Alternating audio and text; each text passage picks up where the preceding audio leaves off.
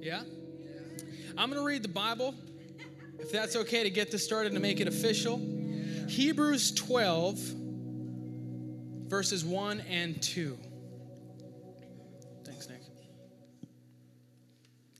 Therefore, since we are surrounded by so great a cloud of witnesses, let us also lay aside every weight and sin which clings so closely, and let us run with endurance the race that is set before us, looking to Jesus, the founder and perfecter of our faith, who for the joy that was set before him endured the cross, despising all shame, and is now seated at the right hand of the Father. Come on. So Paul was writing this uh, in in um, actually I don't exactly know if it's Paul in the Paul who wrote Hebrews. I'm going to go with not. I don't think I don't think it's actually Paul. But anyway, he was actually alluding to the fact that hey, listen, there is something ahead of us that we're all heading to and everyone is watching. And if we press on, we're going to get there. You know what I'm saying? And so, listen, this morning I want to talk to you about the mission of momentum. So, this entire month we've been talking about momentum. That's been our series. We started, how many of you guys remember the first time, uh, the first message of momentum? How many of you guys were here? Pastors, they preached it, so they got they got to remember it. Um, the first one was the moment of momentum, and that means that basically every move of God started with a moment, whether that's in your life individually or the move of God globally, it all started with one moment. The next uh, series after that, sorry, the next installment after that was the mindset of momentum and how to have the right perspective and posture your heart correctly to live a continual life of momentum. And three was uh, the mystery of momentum. And that sometimes, it, that described the, the fact that sometimes mist, sorry, momentum didn't, doesn't look like rapid pace, like you're always moving forward. And Ali made this description where it's like pulling back an arrow. And sometimes in that pullback, you feel a lot of tension, you feel a lot of pressure, but in fact, you're still in momentum and you're still in the purposes of God. And so as I was journeying with God this week, trying to figure out, okay, God, well, well, what what do you want us what do you want me to say? And how do you want me to communicate to your, your kids? And and so I really felt strongly that the mission of momentum was what we needed to talk about. What's the reason behind we're do, what we're doing? And what's the reason behind why God takes you on this journey that sometimes is a little bit crazy? And, and what does it actually mean? And what's the purpose of that? So we're going to dive into that um, as best as we know how. And uh, hopefully uh, we get something good out of that. Is that all right? Is that okay? Okay. Awesome. Let's pray to. Uh, invite the Holy Spirit as He is already here, but at least bring Him to my consciousness so we can fully uh, have a blast while while doing all this. Is that all right? Yes. Jesus. Father, thank you so much for your faithfulness, for your goodness, and for your grace, Lord. God, thank you so much that you've been here, that you've prepared the place for us. God, thank you, God, so much for baptism. Thank you, Jesus, for all that you do and how faithful you are to our process and how faithful you are to every single detail of our life. God, we honor you and we thank you. Jesus, thank you for being here and for speaking to us. God, open up our eyes, open up our ears, and turn our affection and our attention on you, Jesus. We want to have life in your ways. So, God, bless this time. In your son's incredible name we pray. Amen. Amen. Amen. Wonderful. Hey, so uh, I used to have this Bible um, called the New, Be- no, the New Beginners or the Beginner's Bible. And when you're a kid, I'm not sure if it's just, it's usually in white, at least it was then in the 19, early 1990s when I was born. Bless the Lamb. Um, so, like this this white book, I remember was really big, and it was probably one of my first books. And all the the figures in there look like bubbles. I don't know if you've ever seen it, but it's just, it's the most funniest thing. I wish I had a picture of it so I can show you. But anyway, um, I used to read this Bible with a lot of fervor when I was a kid. I was maybe like four, five, six, seven, however old you are when you read, you're starting to read um, normally, I guess. Four, wonderful. Um, I was prodigy, so it's probably like two years old. But uh, um, that's besides the point, bless God. Um, so I'm reading this book just kidding. My son's gonna be a prodigy, though, in the name of Jesus. So uh, I don't have a wife yet, so just throwing that out there. Um, when it comes, when the Lord blesses it and it's under covenant. Amen. Spring 2018. Bless, the, bless God. Anyway, listen. So you guys are getting me really excited here, folks. It was really my fault. Um, so what happens is that when I read this Bible, I remember, I think at a young age, what happened was that the Bible became a story to me. Like it wasn't just text to read, it was actually giving life. And it was there was people that I can relate to, maybe because they were all bubbly, and I was just like, oh, you know, I can see myself as this person. Or I don't know how that all happened, but when I read the Bible all throughout the Old Testament and the New Testament, like I, I grew with a with the actual desire to read what was happening. And these stories actually they they they, they breathed life into me. So as I remember this happening um, I think it actually set a, a tone for my, the rest of my Christian career, rather, of reading the Bible and actually seeing it as a complete story. What God did with one person kind of like fumbled into what God did with this person, which fumbled into what did it. Like it continually had like an, an effect, a cause, and effect, a cause, and effect, a cause, and effect. And everything that we see in the Old Testament, every story that we see, kind of like segues into the next. Do you guys kind of agree with that? So what happened was that I began to see like the story of Adam, the story of uh, Noah, the story of Moses, Abraham, Isaac, Jacob, David, and, and you know, the Joshua's, the Caleb's, and all the and the entire figures of the Old Testament. I began to see is like, well, what this person started as a result of like is sorry is led the way or segued into this, which segued into this. So I'm like, this is all connected. And we have this term when we uh, talk about God, he said he's a multi-generational God. And a lot of us might not understand that, although he, he, he deals with families and he deals with generations.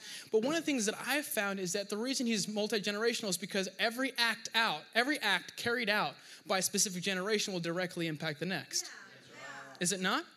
And so that's part of the reason why I'm just like, okay, well, God continuously acts in. I'm laying down the platform for me, if that's okay. Like, just kind of laying down the foundation so we can build from there, if that's all right. Just bear with me. And so what happens is that as I read the Old Testament, I find I'm like, all the people in the Bible, all these, these patriarchs, the people, the, the, the, the fathers and the women, fathers and mothers of the faith, all of them made the history book because of one thing they heard the voice of God or saw it or were impressed by it and radically obeyed beyond what they saw or heard. And all of a sudden, out of faith, they stepped out and made history with God. And now we have a Bible full of people who essentially, and all it is, is a history of God relating to people who have chosen to believe God at His word. And now all we have now, I mean, we have a, a, written Bible, but we are continually carrying out the Bible as we listen to the voice of God and continue to move forward. Right. As we listen to Him and continue to actually make history.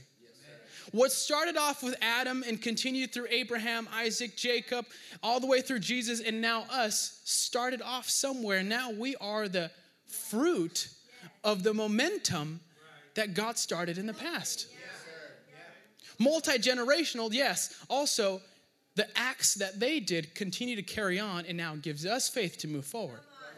Amen. So we continue to be the story behind God. One of the things that I want to take your attention to is um, the actual equation of momentum. So, momentum is, scientifically speaking, it's P equals mv squared. P equals mv squared. Yeah, thanks. Um, again, prodigy. Um, so, what happens is that P equals, for some reason, it equals momentum, but uh, M is mass. V is velocity. And velocity squared is when a certain mass hits velocity and continues to hit velocity and velocity and velocity and velocity. And then you have momentum. Basic enough, simple enough, right, to understand. Now, in my understanding in, in developing this message and what God was giving to me, I, I got a kind of an understanding for this and what it means to, in our spiritual lives. Momentum in our lives, number one, is God ordained. I believe that God has, from the get go of your life, wanting to for you to live in a process of momentum. So it's God ordained, but for me, M, mass equals you. We are mass, literally, physically, we are, you know, scientifically mass. Also, we are um, the more mass, the more people. Okay? So, again, I'm just laying down the foundation. Movement. I'm sorry, mass times velocity. Now, velocity for me, and what I understood in this process is that velocity is radical obedience to the Word of God. And, and what I mean by Word of God, I don't mean necessarily the Bible, or I mean the words that He speaks out of His mouth into your soul. Okay?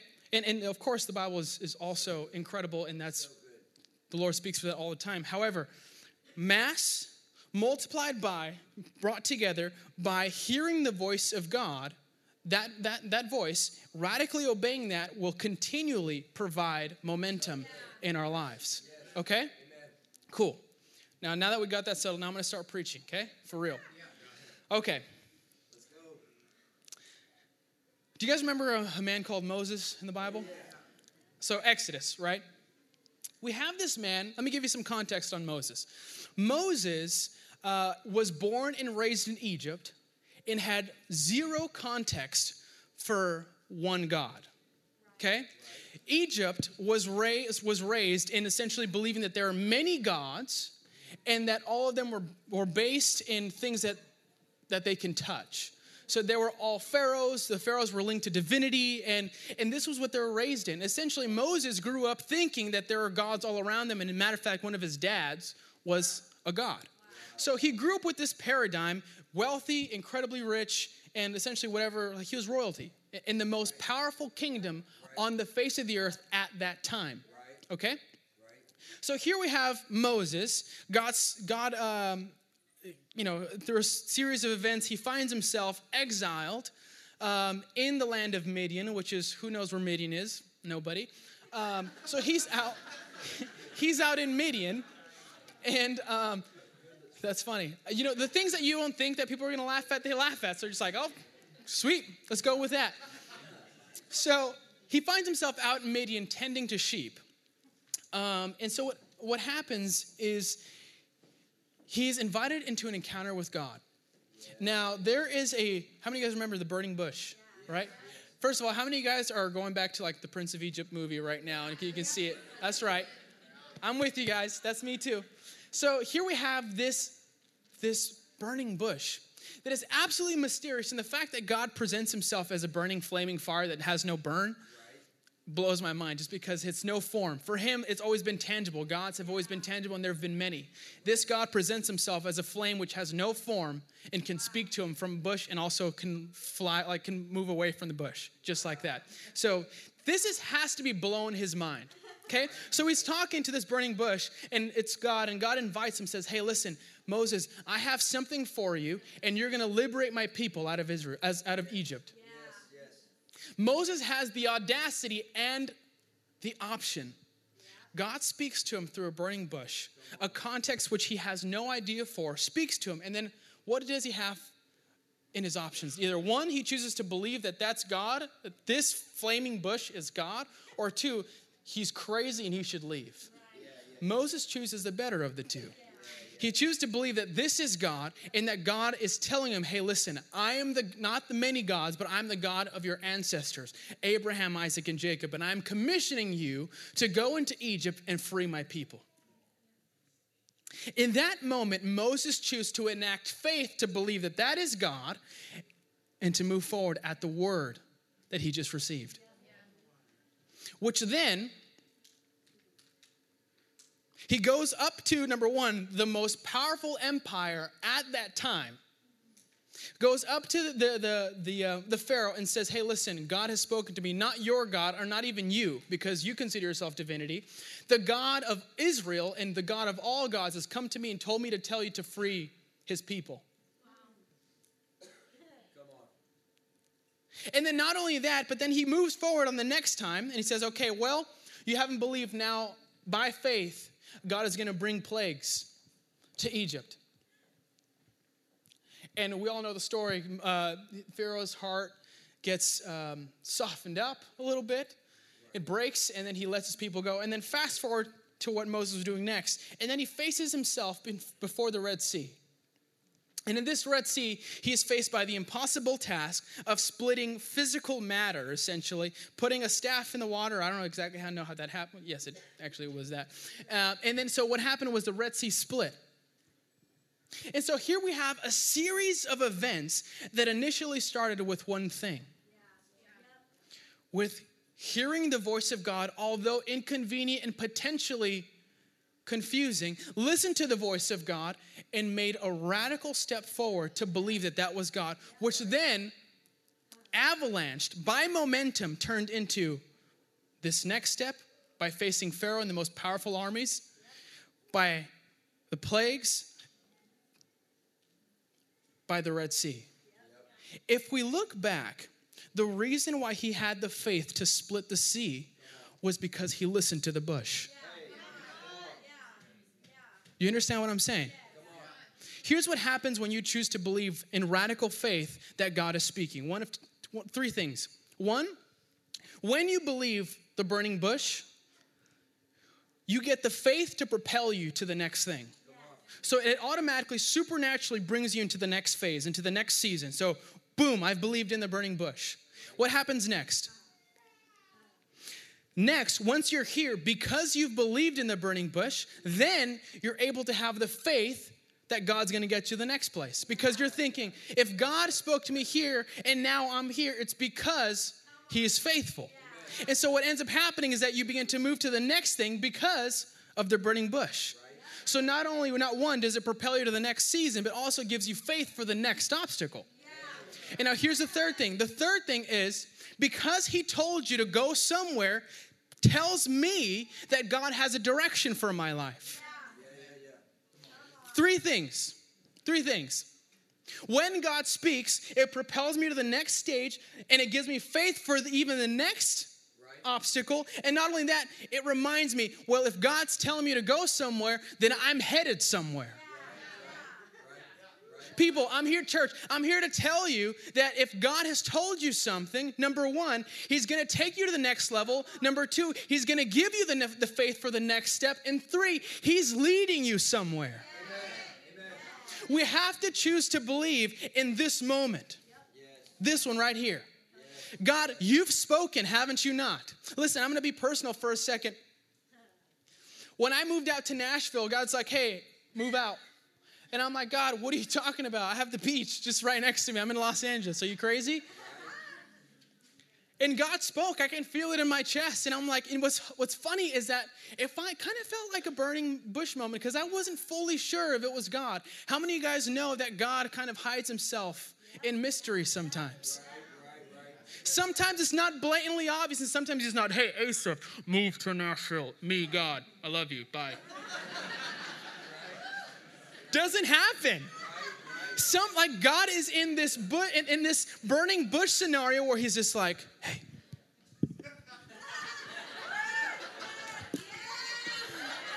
And he doesn't do that. I don't know. He, the Bible says he dances, so that could be a thing.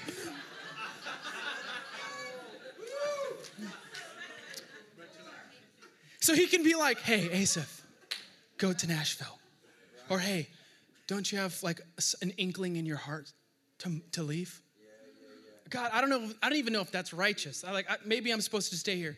Well, what's in your heart? Don't you have an, an, an, a, something that inside of you that you want to explore? Oh, yeah.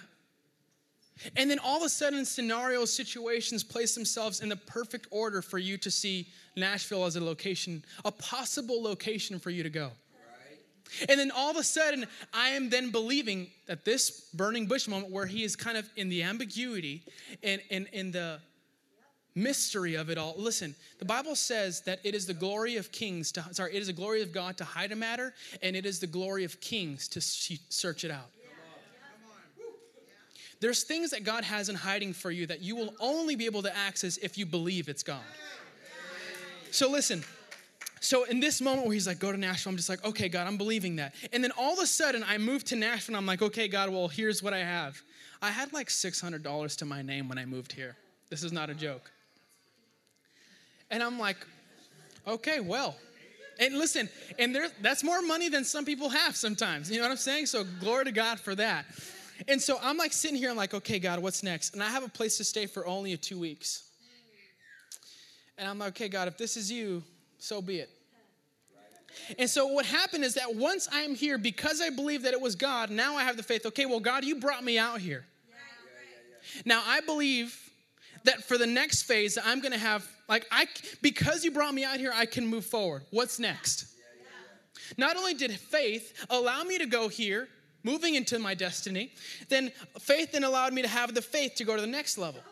And then once I go to the next level, once I'm, you know, in community, people like, I feel like God's moving all over in, in the season, and all of a sudden I'm thinking, well, if God told me to come to Nashville, then that means He has a purpose for me. Then that means there's destiny. So let me tell you something, church. When He says to go somewhere, there is destiny on His words.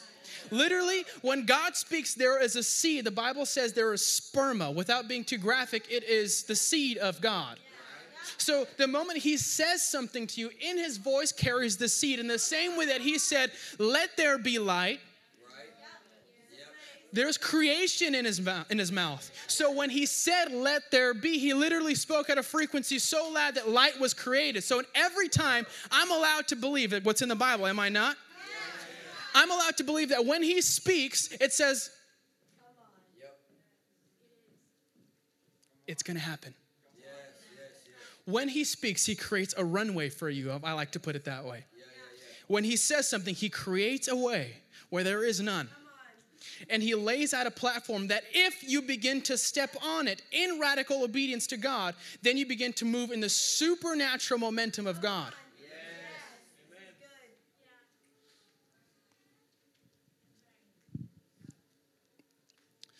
Church, I, I, I, really do feel like God is inviting us into this moment here. Into the moment of, I don't even know if it's you, God, but I'm going to choose to believe. Or God, I already had my burning bush moment. And if you showed me that moment, then number one, I'm here now, and you're gonna be faithful to the next. And also, you're carrying me somewhere. You're leading me somewhere. Is that all right? One of the things that the enemy likes to do in the midst of that is listen, once, I'll put that on hold for a second. I'm sorry.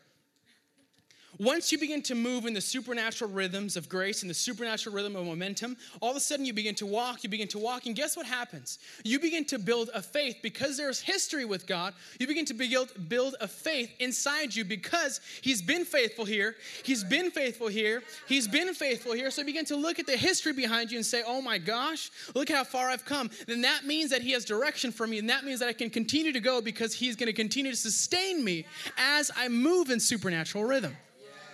So as you begin to walk, you can clap if you want. And so as you begin to walk, what happens is that history with God will birth inside you an appetite. Because you're like, if God has been faithful here, yeah, there's been moments of wilderness. I'll get to that in a second. There's been moments of wilderness, but if he's if he's been here, then he's going to be here. If I'm believing to move in the direction of God's calling, then I'm going to continue to walk, continue to walk. And guess what happens? This whole history becomes the platform in which you move forward and see. Get this. Every time you follow the Lord and you, you follow his radical, sorry, his voice in radical obedience, in obedience. The reason I say radical, by the way, is because sometimes it's crazy. Like, like how you know God is in your equation and if it's not even doable by human standards. Okay? So he begins to call you out and you're moving forward. And then at some point, if God has done all this and He's leading me somewhere, and you begin to rationalize in your mind and in your heart, something begins to happen. And what happens is that after radical obedience, will come an appetite for the impossible. Like it'll it'll naturally it's like the food that God will give you is his word, okay? So if I can if I can if you're visual, I'm all like super visual. So God speaks and it's food, right? So if you eat it, it will actually create within you an appetite for the more. In the physical world, right? For example, right now I'm hungry and I ate a chewy earlier. It satisfied me a little bit, a little, a little bit, a little bit. It satisfied me a little bit, and it, you know, I'm like, okay, I can last a little longer.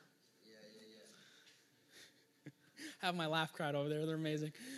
Um, what happens is that in the spirit, if I eat, if I devour the words that God is delivering to me, what it does is in the food, it's a seed, remember? So in the seed, it actually begins to birth something that creates an appetite for more. The more I eat in the kingdom, the hungrier I get.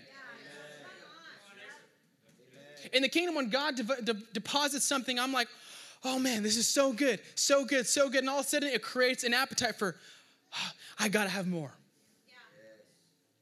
That's just how it works in the kingdom. And so what happens is that impossibilities no longer seem like this crazy wild idea because you've been walking through impossibilities for so long, or rather, walking through the smaller steps to get you now that it's all of a sudden like God has built in you the courage and the wind on your back to say, actually, what's in front of me, God, you, we can do it together.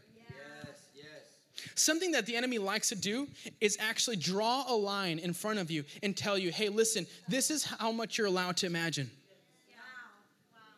This is how long, sorry, this is how far you're allowed to think. Because get this, if the enemy allows you or uh, provides for you a, a, a fence to believe in, then he no longer has to worry about impossibilities bowing to the name of Jesus. There's two kingdoms at work, right? I'm the kingdom of light, and there's a kingdom of darkness that some for somehow, number there's gosh, I can go into so much here. But um, the point is, is that so funny because you can open up a can of worms and then keep going, and I don't, I don't have much time for that. One sec.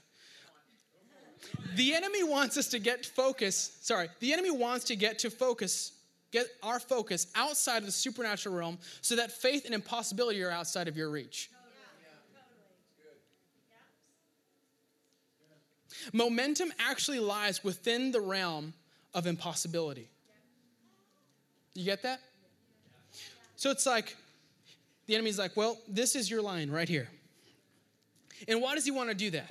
Because he knows that God's plan in his ultimate fulfillment is right here. But if we stay here, we will taste and enjoy, but we won't actually be living in a supernatural rhythm, in a supernatural momentum. And a lot of times, I'll, t- I'll, I'll be honest with you folks, I'm gonna be, be real for a second. Wisdom masquerades itself, but it's ultimately fear. Fear will masquerade itself as wisdom and think like, oh, it's okay. Here's what's possible. Here's what's rational. It's going to be okay. Like, right here's fine. I'm comfortable. I'm real good right here. And God's like, can we move forward? Trust me. I got something incredible for you. And he's like, ah, it's right here. It's like, no, you know what? Like, let's be safe. Let's be, let's be okay with this. I feel content and satisfied in God. Cool. That's awesome. However, the dreams that God has for you are far beyond your reach sometimes. And it's purposeful. Because the moment you stretch outside of what's possible, then you create the space for God to move and God to work. God can't work in a, in a cup that's already full.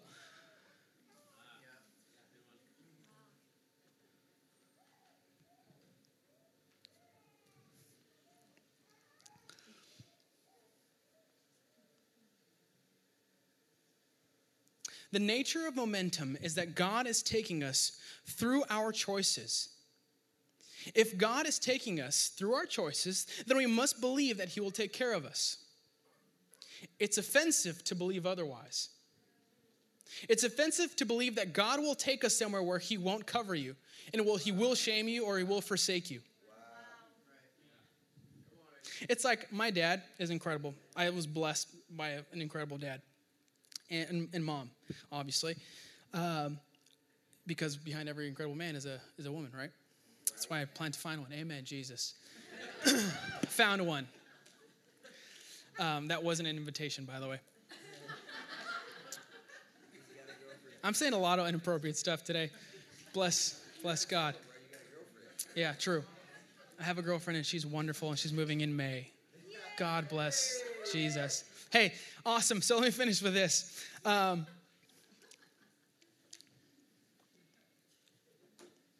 we have this irrational idea that where God is leading us, number one, is going to be like, oh, it's going to be amazing, right? But then we have the fear associated with risk that we don't want to get there. We're just like, oh, like I don't know, like what if he doesn't? Not even we don't even think that way because we don't ver- ver- verbalize it that way. Because if we did verbalize it, we would take the step, right?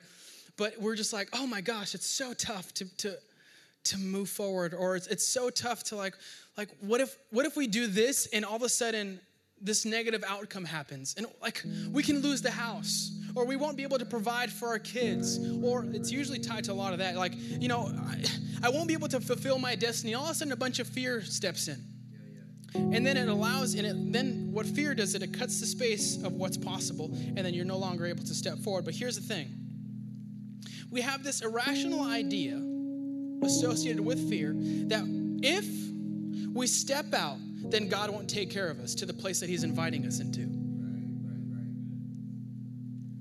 Like, my own dad won't ever tell me to come out to a place where He's not going to take care of me.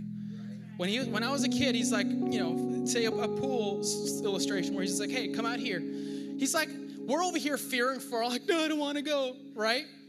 And it's like, we're kids, but we don't know any better we're still kids and we don't any better. It's like we think that when God is bringing us to a new location or a new place or a place where it could cause us a ton of discomfort, all of a sudden that He's not gonna take care of us. And all of a sudden that He's gonna abandon us. It's as if we literally believe that He's gonna bring us out to the deep end of the pool and let us drown. How offensive is that to a good dad? If I were to ever tell my dad, like, Dad, I don't know if you're gonna take care of me. God, if you're inviting me out here, I don't even know if you're going to actually, like, what if you let me go? And God's like, are you kidding me? Like, what are we thinking here? I think it's offensive to believe that God, in His faithfulness, if He calls Himself faithful, is going to invite you to a place where you're no longer going to be covered. Listen, God's plan for you lies outside of what you feel is comfortable. And when you step out of what's outside of what's comfortable, He will cover you.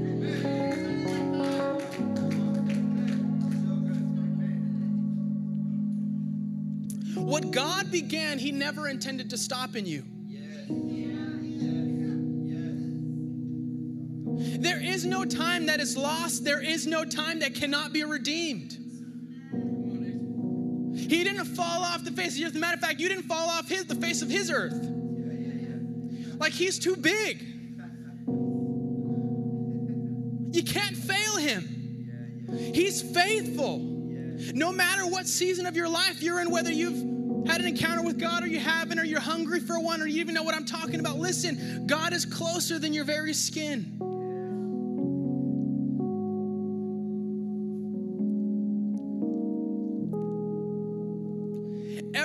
God started in the garden through Jesus and now us never intended to have an end.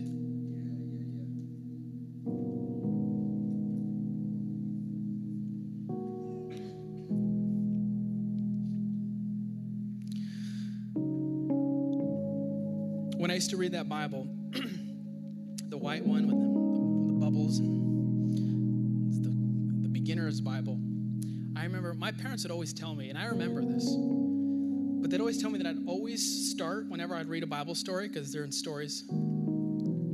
I'd always start, like, no matter if I was reading Abraham or Samson or whatever story, Bible story, I'd always start with the back. I'd always start reading that one first. Because the first, sorry, the last um, story was a story of John in the island of Patmos. It's essentially the book of Revelation. Of course, they're not going to talk about like dragons and all the, you know, illustrations and the analogies in Revelation. they just talked about that, and I remember the story. It said, and John was on the island of Patmos talking to God. And then God revealed himself, and, and then there's angels who, who, who sounded trumpets and said, Behold, the Lamb of God who sits on the throne. And then this beautiful picture, I remember I loved it. And I remember, like, I think I might have torn, torn it out, put it on my next Bible. No lie, this is a real thing.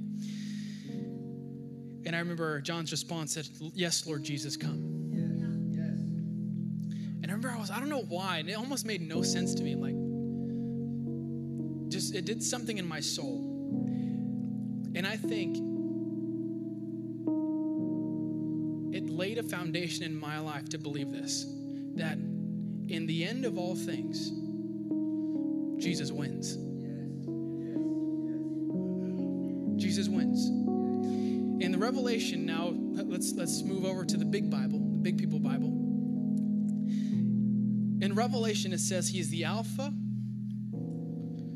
and the Omega. Which means it started with him and it's what?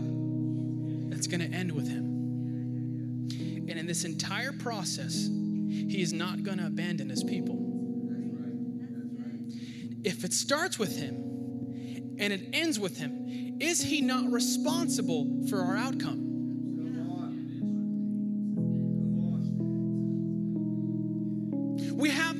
Fallacy in our minds that's like, well, what if it doesn't work out well? Well, listen, the Bible says that He is the Alpha and the Omega. In the verse that we started off saying, He is the author and He is the finisher. So that means that in the end, we all win. And here's why that's important. When God, God calls us, and when God gives us instruction and we step forward in obedience, that sometimes sounds impossible. When we step out in that obedience, here's what happens. Number one, we satisfy our destiny as individuals, one thing, but then secondly, and more importantly, the plan of God is established on the earth. The mission of momentum is simple. What's the goal? What does God want to do on the earth? And that is something that Jesus prayed. It says, on earth as it is in heaven. That's the goal. We want earth to look like that beautiful. And that's God's plan for the entire earth. That's his plan. That's his heart behind. That's the beating drum behind his heart. He wants to make this place his home.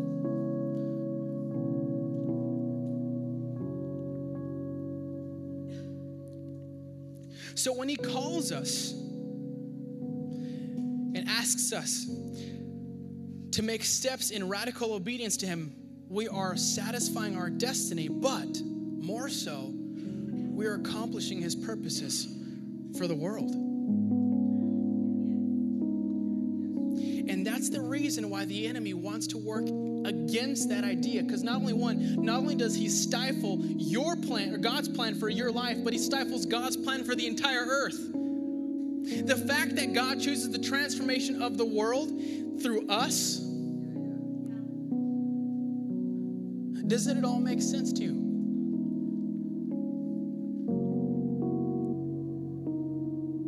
Our story is not ours. History, past, and present, and the future are all His story.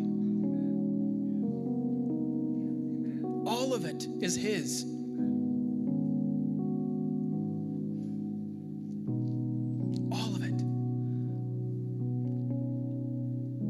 It's so important that we have these moments, the burning bush moments. Because if we obey those moments, and guess what happens? The three things. I just want to remind you, because it's just so important.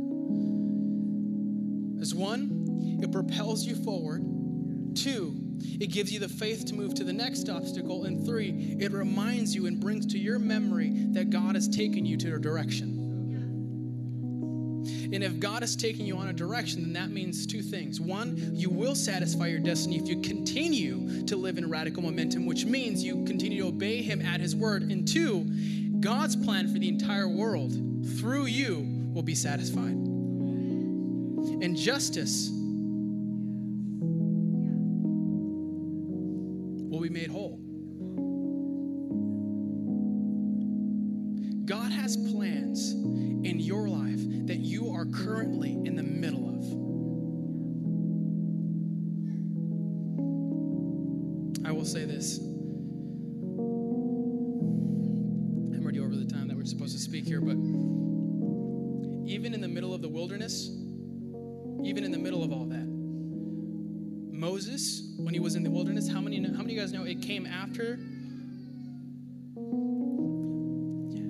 After the burning bush, after he freed Israel, after the Red Sea. So all of the momentum and what God was doing on the earth in His story, developing this beautiful grand story, he ended up in the wilderness. How many of you guys know the wilderness was still part of momentum? And if you're in the wilderness in this church right now, I want you to remember and recall this moment here the burning bush experience, where God told you, because He's taking you to ultimately satisfy your destiny, but really satisfy the purposes of God on this planet. You're part of a grand story. Oh, it's beautiful. It's so beautiful.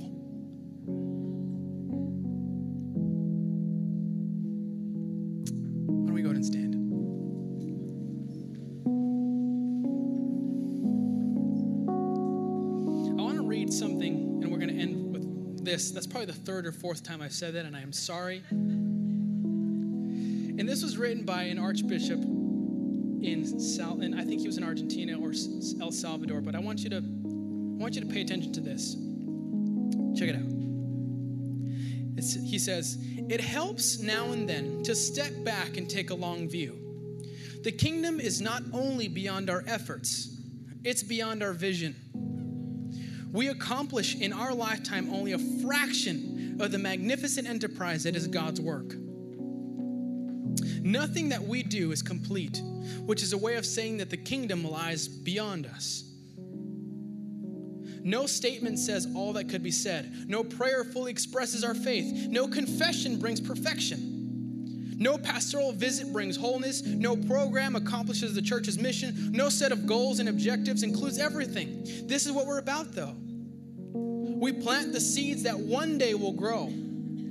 We water seeds already planted, knowing that they hold a future promise. We lay foundations that will need further development. We provide yeast that produces far beyond our capabilities. We cannot do everything, and there's a sense of liberation in, in realizing that. This enables us to do something, however, and do it very well. It may be incomplete, but it is a beginning, a step along the way, an opportunity for the Lord's grace to enter and do the rest. We may never see the end results, but that is a difference between the master builder and the worker. We are workers, not master builders, ministers, not messiahs. We are the prophets of a future that isn't our own.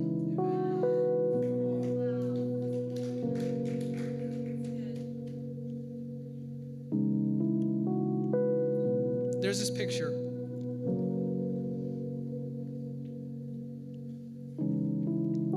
Bill Johnson says this. He, uh, he says, It's like God brings you to the pinnacle of a mountain. And the way I like to put it in my own words is, when you guys remember The Lion King? Yeah. And what's funny is that um, Jared has a shirt, a Lion King shirt, which immediately brought it to my memory, and I feel like I needed to share this before. I, like I saw you walk in, and I was like, I think, think that's God. And so get this: God brings you to the pinnacle of a mountain, like Mo, sorry, like Mufasa did with Simba in the morning. He wakes his dad up and he brings him out and he says, Mufasa says in, you know, the James Earl Jones voice, the James Earl's Earl Jones voice. He's incredible. He says, Son, everything the light touches is your kingdom. And so Simba, he has one of two options to, to stand at the pinnacle and say, Ah, that's all mine. And then begin to declare and proclaim that all of it is his. Why would he begin to proclaim and declare that anything is his if it's already his in the first place? Revelation will reveal something, but grace, sorry, but faith will allow you to enter into revelation and explore it all. Does that make sense? It's like God is showing this grand idea of what you have ahead of you, and all of this is yours. But faith and the activation of belief in that word is what's going to take you out to explore and to actually reach far above and beyond what you can do in a normal lifetime. Amen? put your hands on your chest and I'm going to pray for you.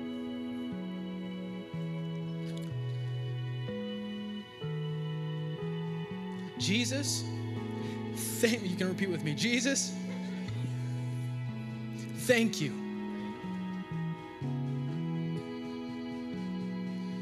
for our burning bush experience. God, give us courage to believe you at your word, to fulfill our destiny, but ultimately to fulfill your plans for the earth. Thank you, God, that you lead us. And you're a better you're a better leader than we are followers. God, we trust you. In your son's incredible name. Amen.